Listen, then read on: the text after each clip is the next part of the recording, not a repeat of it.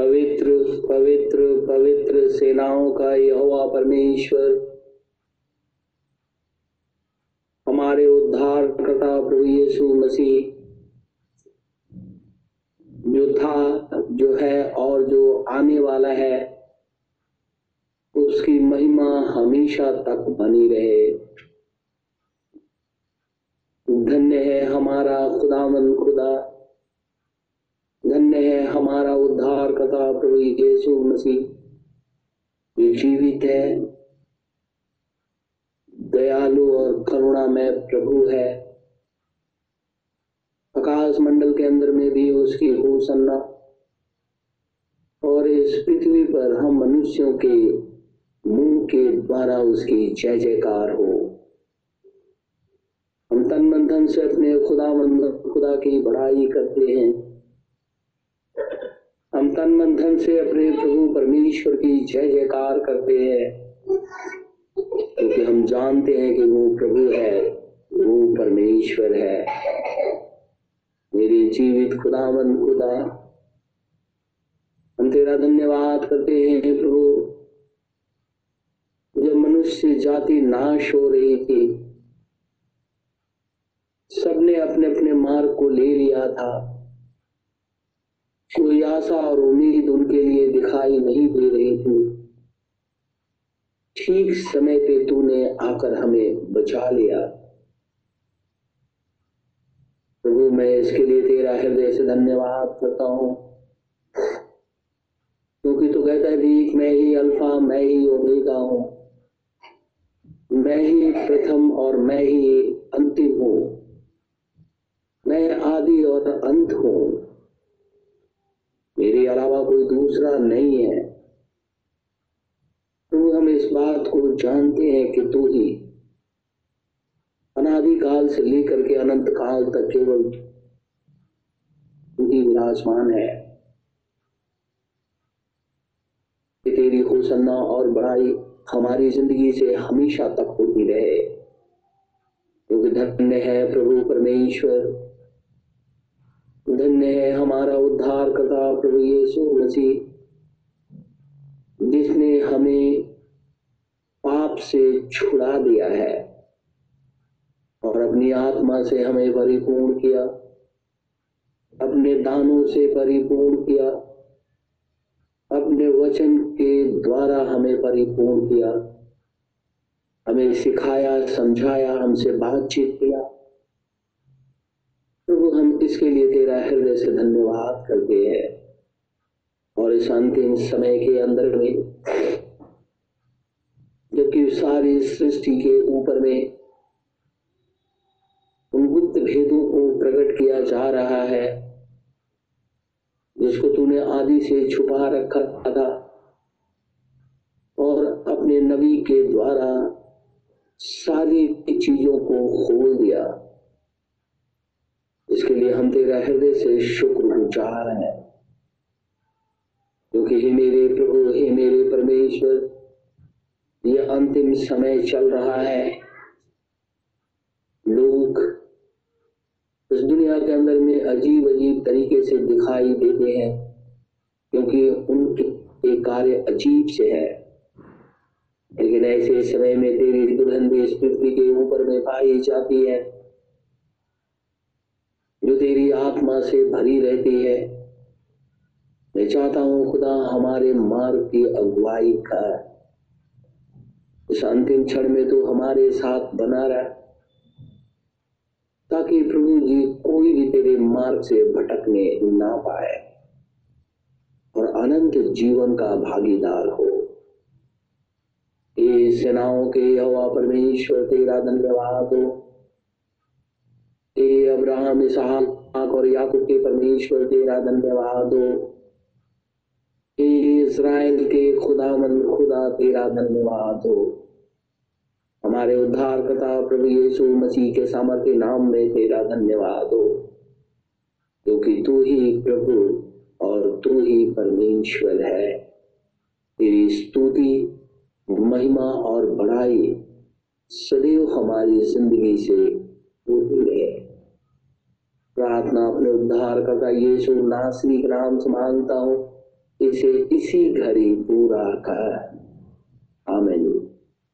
आइए हम परमेश्वर के वचन से निकालेंगे। उत्पत्ति की पुस्तक। उसका दूसरा अध्याय। है उत्पत्ति की पुस्तक। उसका दूसरा अध्याय और आठ पद से लेकर के सत्रह पद तक मैं पढ़ूँगा।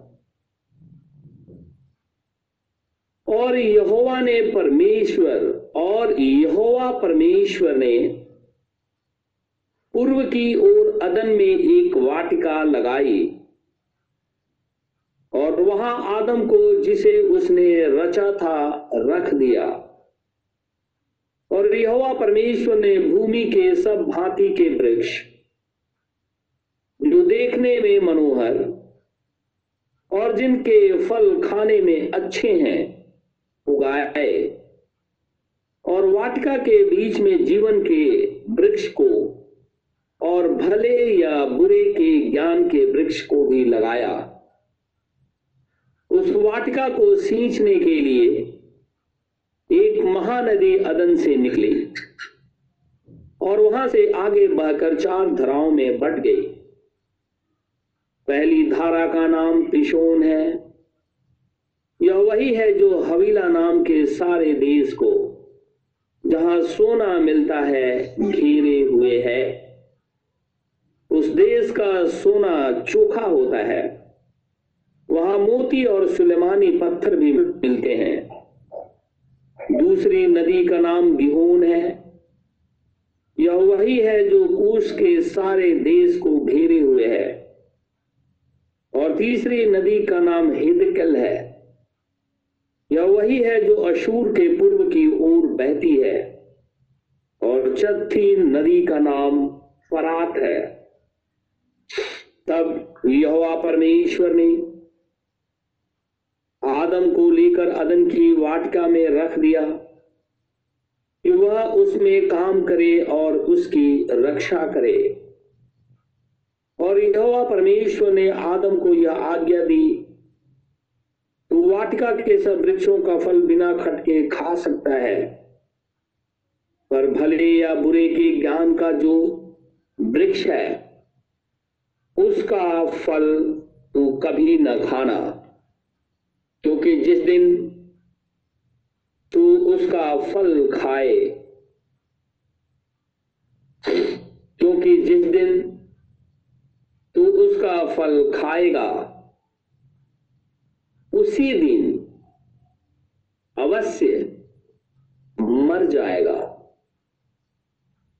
परमेश्वर के इस वचन के पढ़े और सुने जाने पर आशीष हो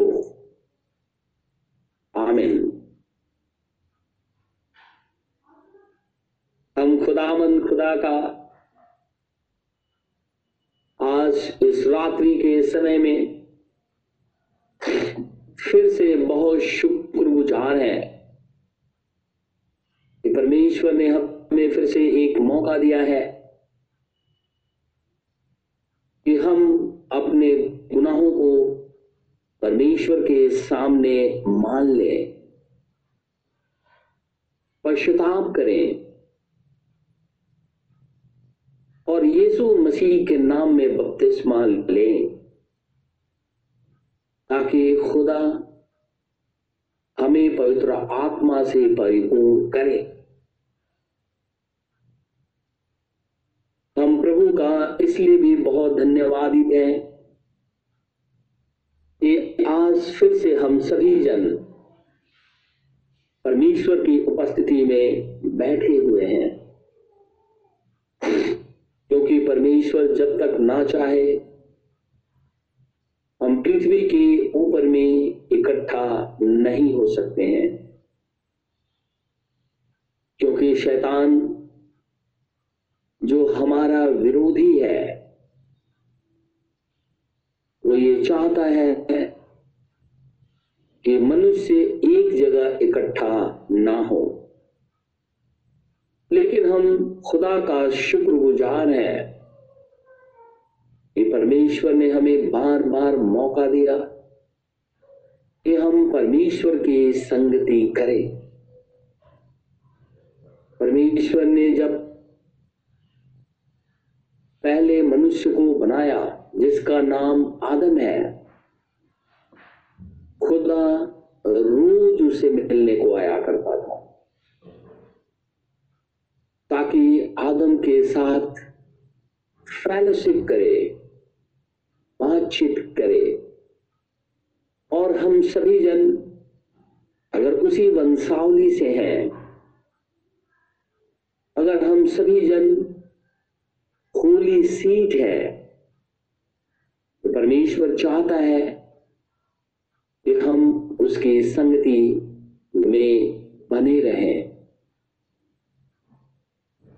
हमने ये देखा सुबह की आराधना में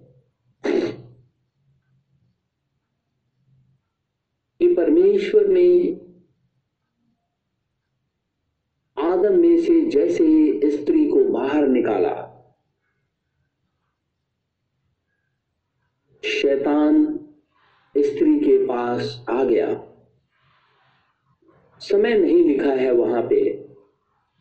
एक दिन बाद आया, दो दिन बाद आया, दस दिन बाद आया, महीने, दिन, छह महीने, साल भर दो साल दस हज़ार, बीस हज़ार। खुदा जानता है इन बातों को। लेकिन हम इतना ज़रूर जानते हैं कि आदम की आयु 930 साल रही है। इसके बीच में ही आरंभिक अवस्थाओं के अंदर में जैसे ही स्त्री को बाहर निकाला खुदा ने, शैतान उसके पास आ गया। और शैतान आकर के उस स्त्री से बातचीत करने लगा। और हमने ये देखा कि आदम ने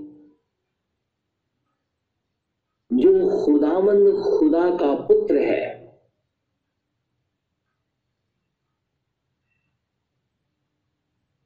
उसकी पत्नी ने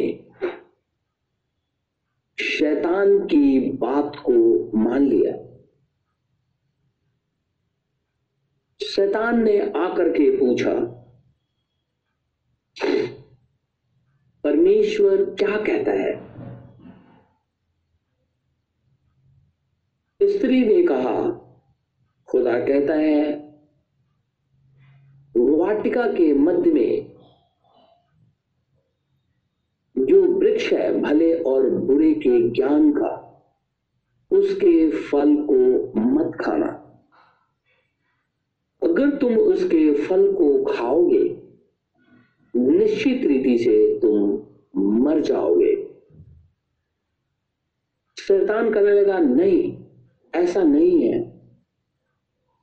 खुदा आप जानता है कि जिस दिन तुम इस वृक्ष का फल खाओगी, तुम्हारी आँखें खुल जाएँगी और तुम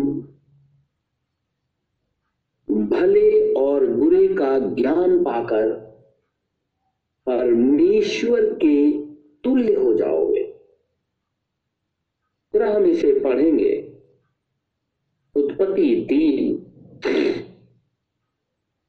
एक पद से। यहोवा परमेश्वर ने जितने बनेले पशु बनाए थे, उन सब में सर्प धूर्त था। और उसने स्त्री से कहा, क्या सच है? कि परमेश्वर ने कहा कि तुम इस वाटिका के किसी वृक्ष का फल ना खाना। इस स्त्री ने सर्प से कहा, इस वाटिका के वृक्षों के फल हम खा सकते हैं। परमेश्वर ने उस वाटिका के अंदर में बहुत से फलदायी वृक्ष लगाया था और आदम उस फल को खाया करता था। और अदन से जो नदी निकलती थी, उसका पानी भी पीता। और वो नदी सारे पेड़ पौधों को सींचती थी। और हमने सुबह देखा था कि जो जीवन का वृक्ष है, वो बीच में था। और भले और बुरे के ज्ञान का भी वृक्ष वहीं पे मौजूद था। परमेश्वर का वचन कहता है कि जीवन का वृक्ष यीशु मसीह है। और भले और बुरे के ज्ञान का वृक्ष वो दुष्ट है। क्योंकि अगर जीवन का वृक्ष रियल है, जो स्वयं यीशु मसीह है जो भले और बुरे के ज्ञान का वृक्ष है, वो भी रियल है, जो वहाँ पे मौजूद था। जो कि दुष्ट है, जो परमेश्वर की आज्ञा को नहीं मानता है। और खुदा का वचन कहता है यही के 28 वर्ष 13 के अनुसार, कि लुसीफर अदन की बारी में था। यही लुसीफर क्योंकि लुसीफर करूब है, छाने वाला करूब है। एंजल वो एक आत्मा है। और आत्मा किसी के साथ विचार नहीं कर सकता। क्योंकि जब हमारा भी रैप्चर हो जाएगा तो वहाँ पे कोई शादी विवाह नहीं है। ये आत्मा था, इसीलिए इसे एक देह की ज़रूरत थी। और इस दुष्ट ने सरपेंट को चुना। और बाइबल में लिखा है, ये सरपेंट सटल था। दुष्ट था।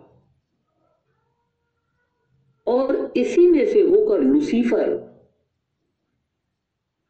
हवा के पास, स्त्री के पास गया और पूछने लगा, क्या ये बात सच है? खुदा ने तुम्हें इस वृक्ष के फल को खाने के लिए मना किया है। उसने कहा कि हाँ खुदा ने जो और वाटिका के अंदर में जो फलदायी वृक्ष लगाए हैं, उनके फल को हम खा सकते हैं। लेकिन जो वाटिका के वृक्ष में वाटिका के बीच में जो वृक्ष है, उसके फल को हम नहीं खा सकते। क्योंकि खुदा कहता है कि अगर तुम उसे खाओगे, निश्चित रीति से मर जाओगे। चार पद। कहता है, तब सर्प ने स्त्री से कहा, तुम निश्चय ना मरोगे। लुसीफर ने जिस सरपेंट का इस्तेमाल किया विचार करने के लिए, वो मनुष्य की भाषा बोल सकता था। क्योंकि वो स्त्री से बातचीत कर रहा था। और स्त्री ऐसा नहीं कि उसकी बात को नहीं समझ रही थी। वो जो कुछ भी बोल रहा था, उसका ये जवाब दे रही थी अर्थात वो मनुष्य की भाषा बोल सकता था। लेकिन वो मनुष्य नहीं था। क्योंकि परमेश्वर ने मनुष्य में आदम को बनाया था। लेकिन वो उससे मिलता जुलता था, जो कि स्त्री से बातचीत कर सकता था। साइंस आज जैसे कहती है, बकरी या भेड़ है, या हॉर्स है और डंकी है, ये लगभग एक ही किस्म के हैं। थोड़ा बहुत इनके अंदर में अंतर है, लेकिन दोनों के सीड में अंतर है। आप इस बात को हमेशा ध्यान में रखेंगे। दोनों के सीड में हमेशा से अंतर है। तो ये जो सर्पेंट था, कहने लगा तुम निश्चय ना मरोगे वरन खुदा आप जानता है कि जिस दिन तुम उसका फल खाओगे, उसी दिन तुम्हारी आँखें खुल जाएँगी। और तुम भले बुरे का ज्ञान पाकर परमेश्वर के तुल्य हो जाओगे परमेश्वर के तुल्य हो जाओगे, बराबर हो जाओगे हमने ये भी देखा। कि वो वाटिका जो है, वो मनुष्य का शरीर है। यीशु मसीह की कहता है, अगर जीवन का जल हो तो वो एक उपमा है, खुदा जीवन का जल है। क्योंकि यीशु मसीह वचन है। ऐसा नहीं कि यीशु मसीह बह रहा है वचन को रिप्रेजेंट करता है। यीशु मसीह कहता है, मैं जीवन की रोटी हूँ। तो इसका मतलब ये नहीं कि यीशु मसीह जब पृथ्वी के ऊपर में था तो दौड़ करके लोग जाए और अपना मुँह लगा कर उसको नोच ले। और कहे, तूने बोला है ना जीवन की रोटी, इसलिए मैं तेरे को खाऊँगा, तेरा मांस खाऊँगा। लेकिन परमेश्वर वहाँ पे एक प्रतिछाया के रूप में बातचीत कर रहा है। यीशु मसीह कहता है, मैं जीवन का वृक्ष हूँ। तो इसका मतलब ये नहीं कि उसे खड़ा करके लगा दिया गया, उसमें से जड़े फूटी, निकली और ज़मीन के अंदर में धस गई। नहीं, ऐसा नहीं। वो एक उपमा है। हमें कहता है कि धर्मी जन,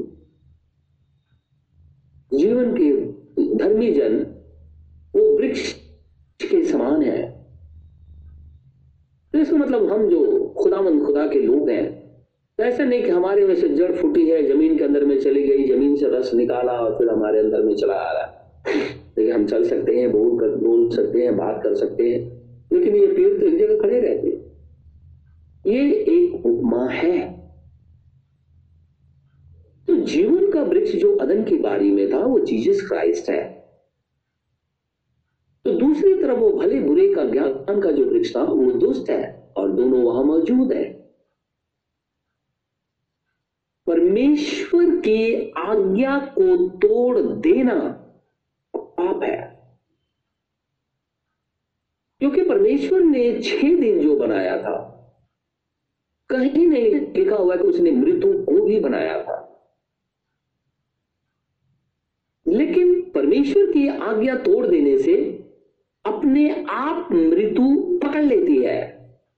खुदा ने मना किया था, मत ऐसा करना। खुदा जानता है, मैंने जो कहा है, वो हो जाएगा। तो ये जो शरीर है, ये एक वाटिका है। और इस वाटिका, यानी शरीर के सेंटर पार्ट के अंदर में वो भाग है, वो जनेन्द्रिया है जो कि सरपेंट ने उस दिन उसमें भाग लिया। अर्थात अदन की बारी के अंदर में हवा ने कोई एप्पल नहीं खाया, जो पेड़ से ऐसे तोड़ा और मुँह में खा लिया। ना ही कोई ऑरेंज खाया, ना ही कोई नाशपाती खाया। वरन उसने विचार किया सरपेंट के साथ। और जैसे ही सैतान ने स्त्री के साथ विचार किया सरपेंट ने अपने सीट को उसके वूम के अंदर में डाल दिया। अब एक नई चीज़ बाहर आ गई। ये मूल चीज़ नहीं है। मूल चीज़ तो ये है कि आदम अपनी पत्नी के पास जाए और परमेश्वर के उस वचन को पूरा करे कि फूलो, फलो और पृथ्वी में भर जाओ। आदम उस बात को पूरा करे जहाँ लिखा हुआ है, मलाकी के अंदर में खुदा चाहता है कि एक योग्य संतान को उत्पन्न करे।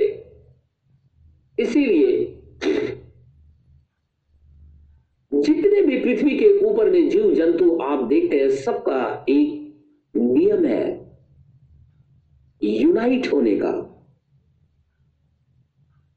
वो साल के हर महीने यूनाइट नहीं होते लेकिन अपने ऋतु के अंदर में ही होते हैं। परमेश्वर ने हवा को भी ऐसे ही ठहराया था कि खुदा ने आशीष दी थी। इससे पहले कि आदम अपनी स्त्री के पास जाए और उसके साथ यूनाइट होकर के परमेश्वर के योग्य संतान उत्पन्न करे लूसीफर सर्पेंट में होकर के स्त्री के साथ में विचार कर दिया। विचार हम उसे कहते हैं कि पति के अलावा अगर कोई दूसरा पुरुष कोई भी चीज़ अगर स्त्री के साथ में एक होता है, वो विचार है। और बाइबल इस बात को कंडेम करती है। कि कोई भी आदमी विचार ना करे। अदन के बारे में वो घटना घट गई। ये हमारा शरीर जो है वो वाटिका है। हमने सुबह देखा था। एक वर्ष हम और, और निकालेंगे।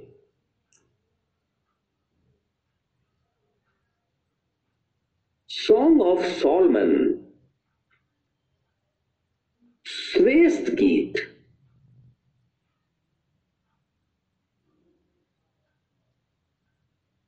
श्रेष्ठ गीत उसका चार अध्याय श्रेष्ठ गीत उसका चार अध्याय और मैं पढ़ूँगा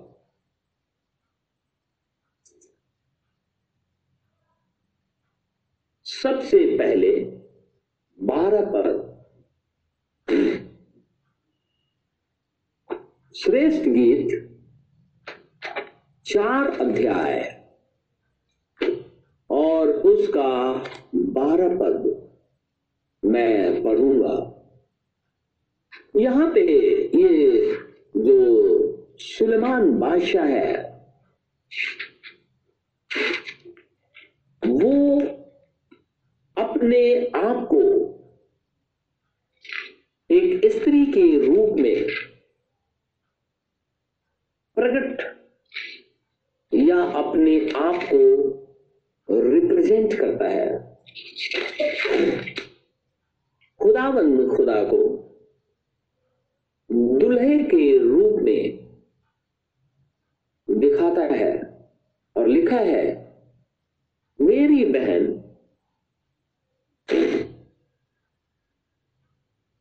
मेरी बहन, मेरी दुल्हन, किवाड़ लगाई हुई बारी के समान है। A garden enclosed is my sister my spouses. किसके समान है वो? गार्डन के समान है।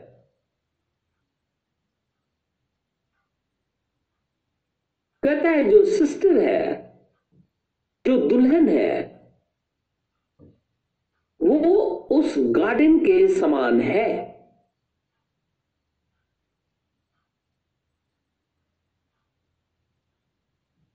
किवाड़ बंद किया हुआ सोता और छाप लगाया हुआ झरना है। और spring shut up fount and sealed यानी हमारा ये शरीर एक गार्डन है। परमेश्वर का वचन कहता है, ये हमारा शरीर एक गार्डन है, एक बगीचा है। इसका हम सोलह पद भी पढ़ेंगे। लिखा है, हे उत्तर वायु जाग और हे दक्षिणी वायु चलिया। मेरी बारी पर वह, यानी मेरे गार्डन में, मेरी बारी पर बह, जिससे उसका सुगंध फैले। मेरा प्रेमी अपनी बारी में आए और उसके उत्तम उत्तम फल खाए। लिखा है, अवेक ओ नॉर्थ विंड कहता है, awake O north wind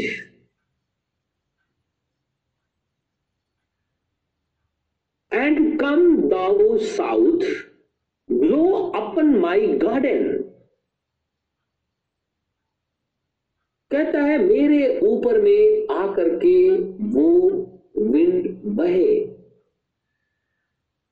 That the spices thereof may flow out let my beloved come into his garden and eat his pleasant fruit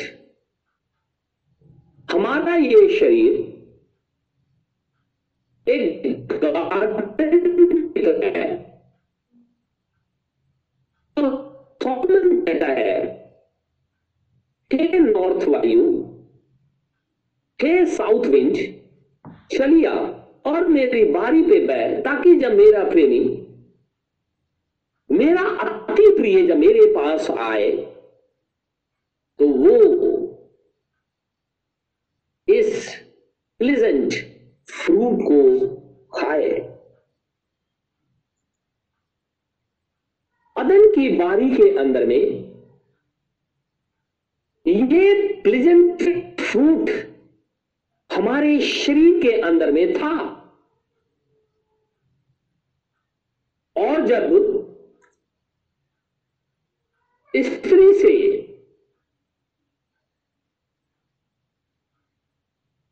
शैतान बातें करने लगा तो कहता है शैतान खुदा जानता है कि तू परमेश्वर के तुल्य हो जाएगी। वो आप ही इस बात को जानता है।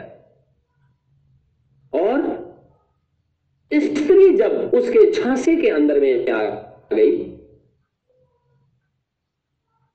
तो छह पद में लिखा है जेनेसिस थ्री वर्स सिक्स अतः जब स्त्री ने देखा कि उस वृक्ष का फल खाने के लिए अच्छा और देखने में मन भाव है। ये प्लीजेंट फ्रूट है।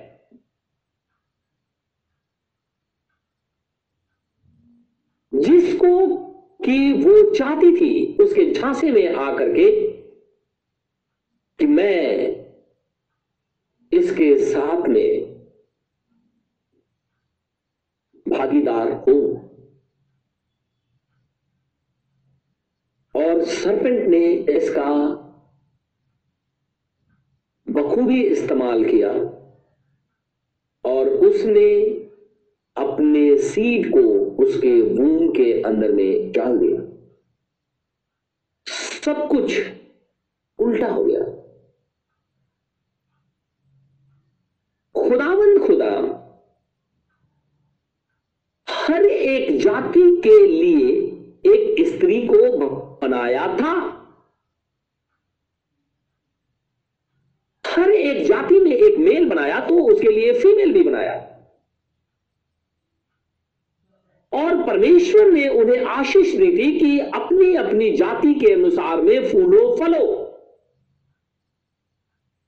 लेकिन यहाँ पे जब वो प्लीजेंट फ्रूट को जब उसने इस्तेमाल किया तो जाति बदल गई।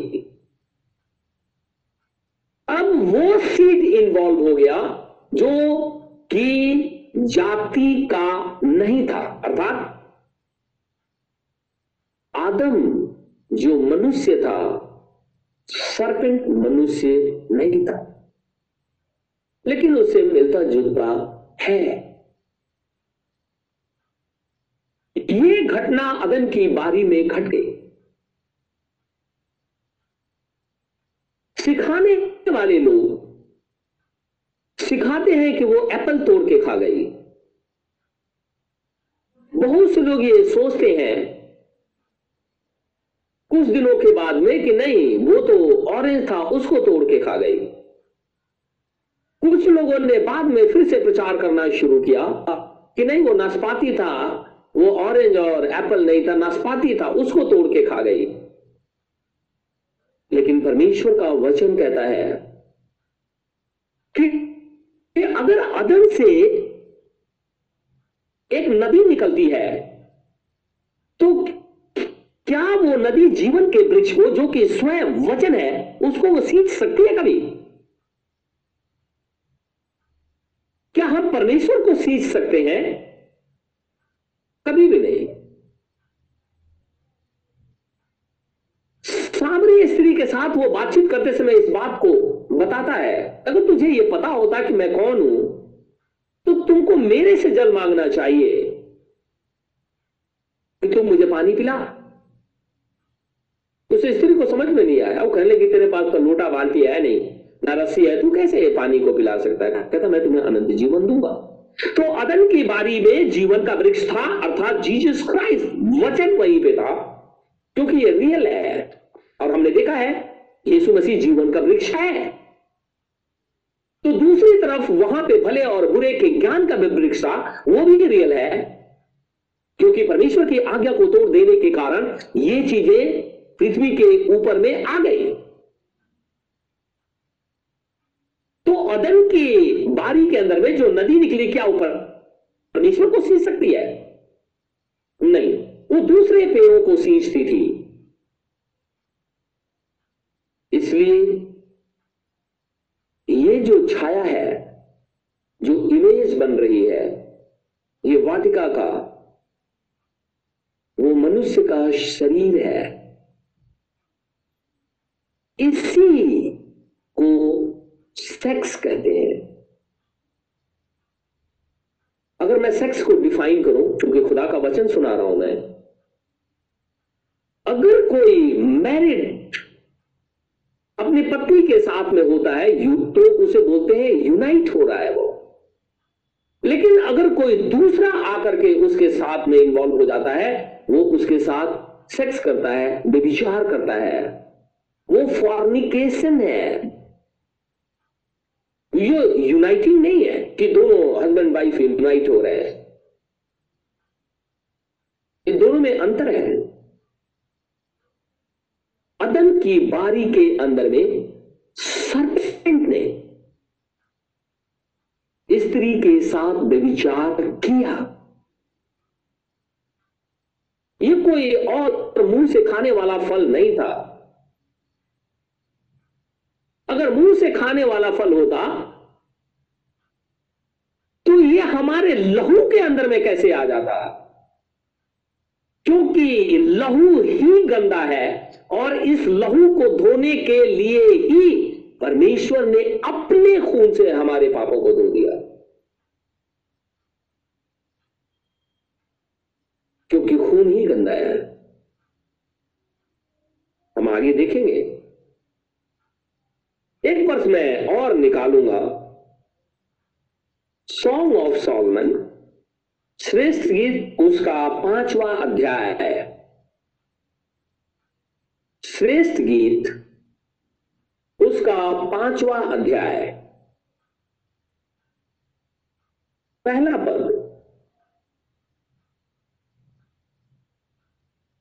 हे मेरी बहन, हे मेरी दुल्हन, मैं अपनी बारी में आया हूँ।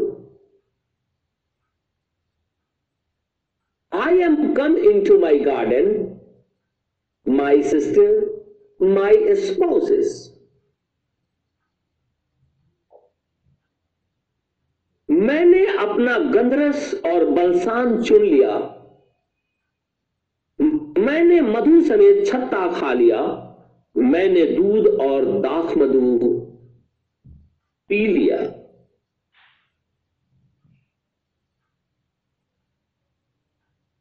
हे मित्रों तुम भी आओ। हे प्यारो, पियो और मनमाना पियो। लिखा हुआ है, मैं सोती थी, परंतु मेरा मन न जागता था। सुन, मेरा प्रेमी खटखटाता है और कहता है, हे मेरी बहन, हे मेरी प्रिय, हे मेरी कबूतरी, हे मेरी निर्मल, मेरे लिए द्वार खोल, क्योंकि मेरा सिर ओस से भरा है और मेरी लटे रात में गिरी हुई बूंदों से भीगी है। मैं अपना वस्त्र उतार चुकी हूँ, चुकी थी। मैं उसे फिर कैसे पहनूं? मैं तो अपने पाँव को धो चुकी थी, अब उनको कैसे मैला करूँ?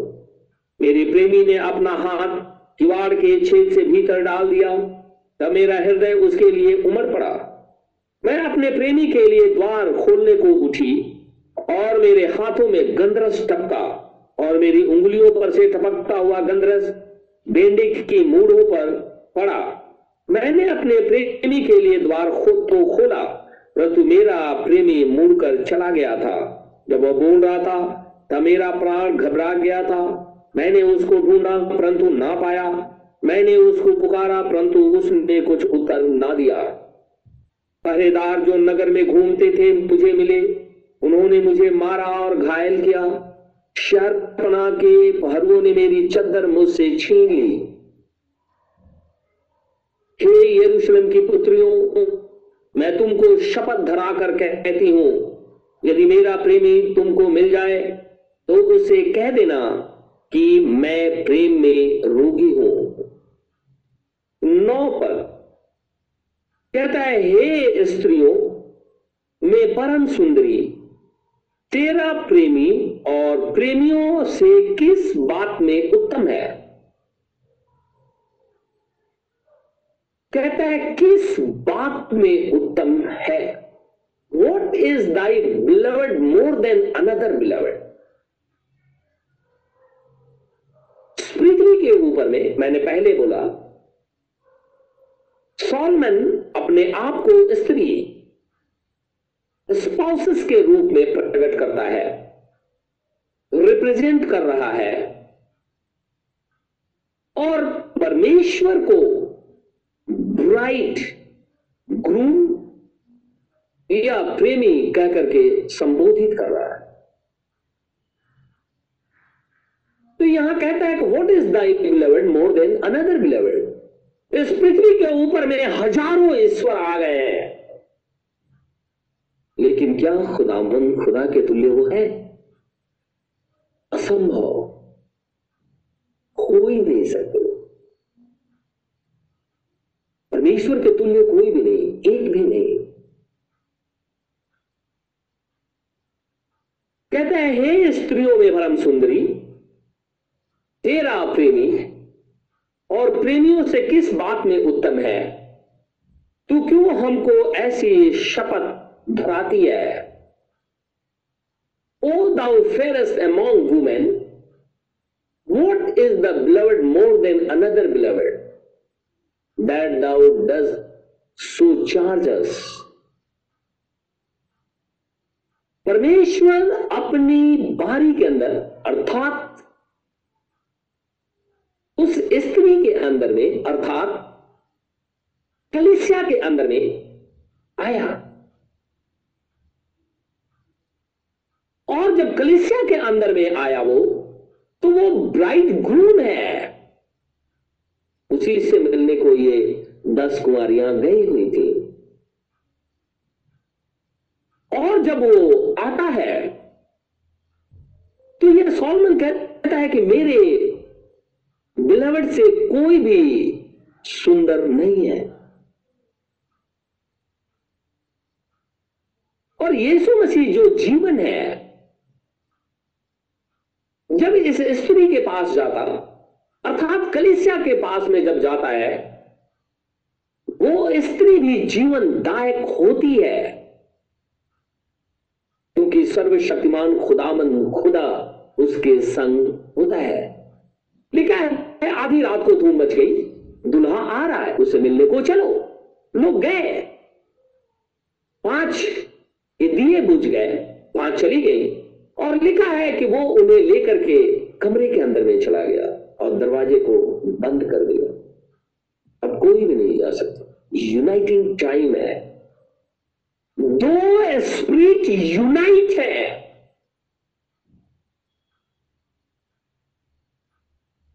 सर्वशक्तिमान खुदावन खुदा और उसी की दी हुई स्प्रिट आत्मा।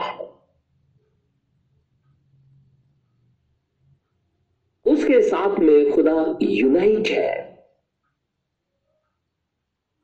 हमारा ये शरीर गार्डन है। इसके सेंट्रल पार्ट के अंदर में जनेन्द्रियाँ है। उस दिन अदन की बारी के अंदर में सरपेंट ने स्त्री के साथ विचार किया। जिसकी वजह से स्त्री नंगी हो गई। जबकि पहले से वो नंगे थे, लेकिन वो लजाते नहीं थे।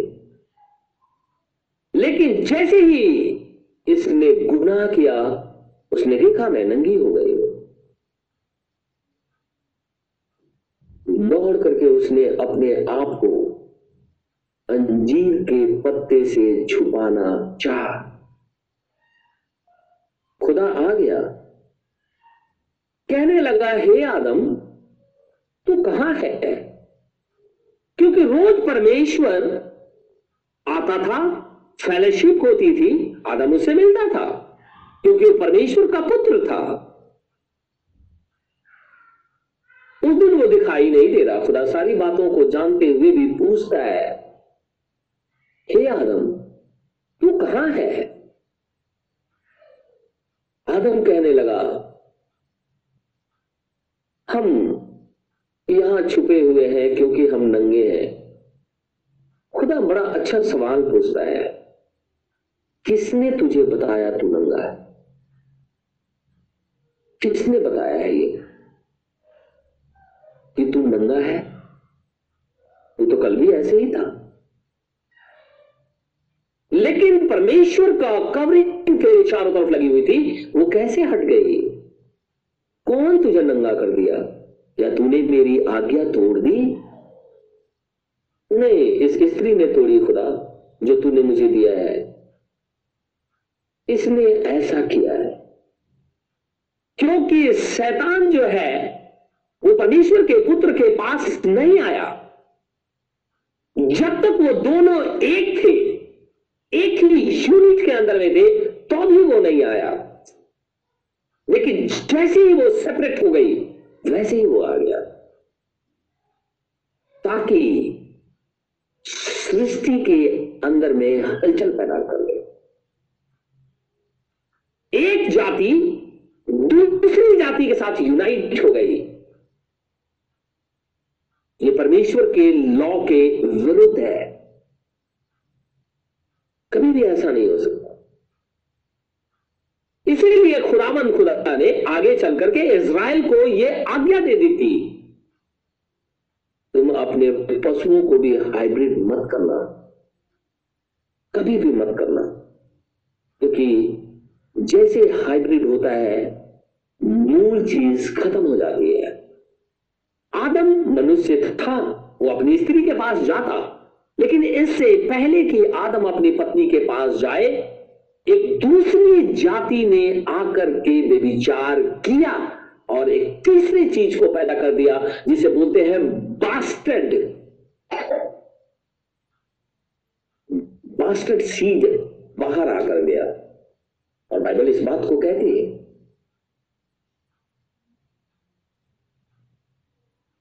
जरा हम श्रेष्ठ गीत जो पढ़ रहे थे, छह अध्याय निकालेंगे। छ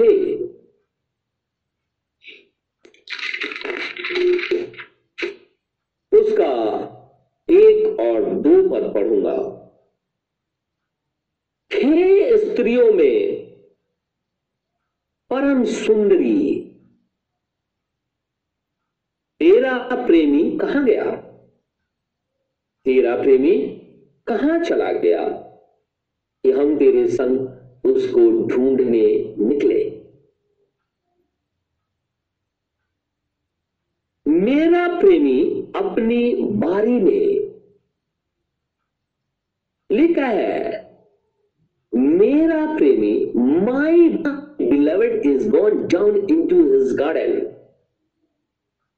मेरा प्रेमी अपनी बारी में, अर्थात बलसान की चारियों की ओर गया है कि बारी में अपनी भीड़ बकरियाँ चराए और सोसन फूल बटोरे।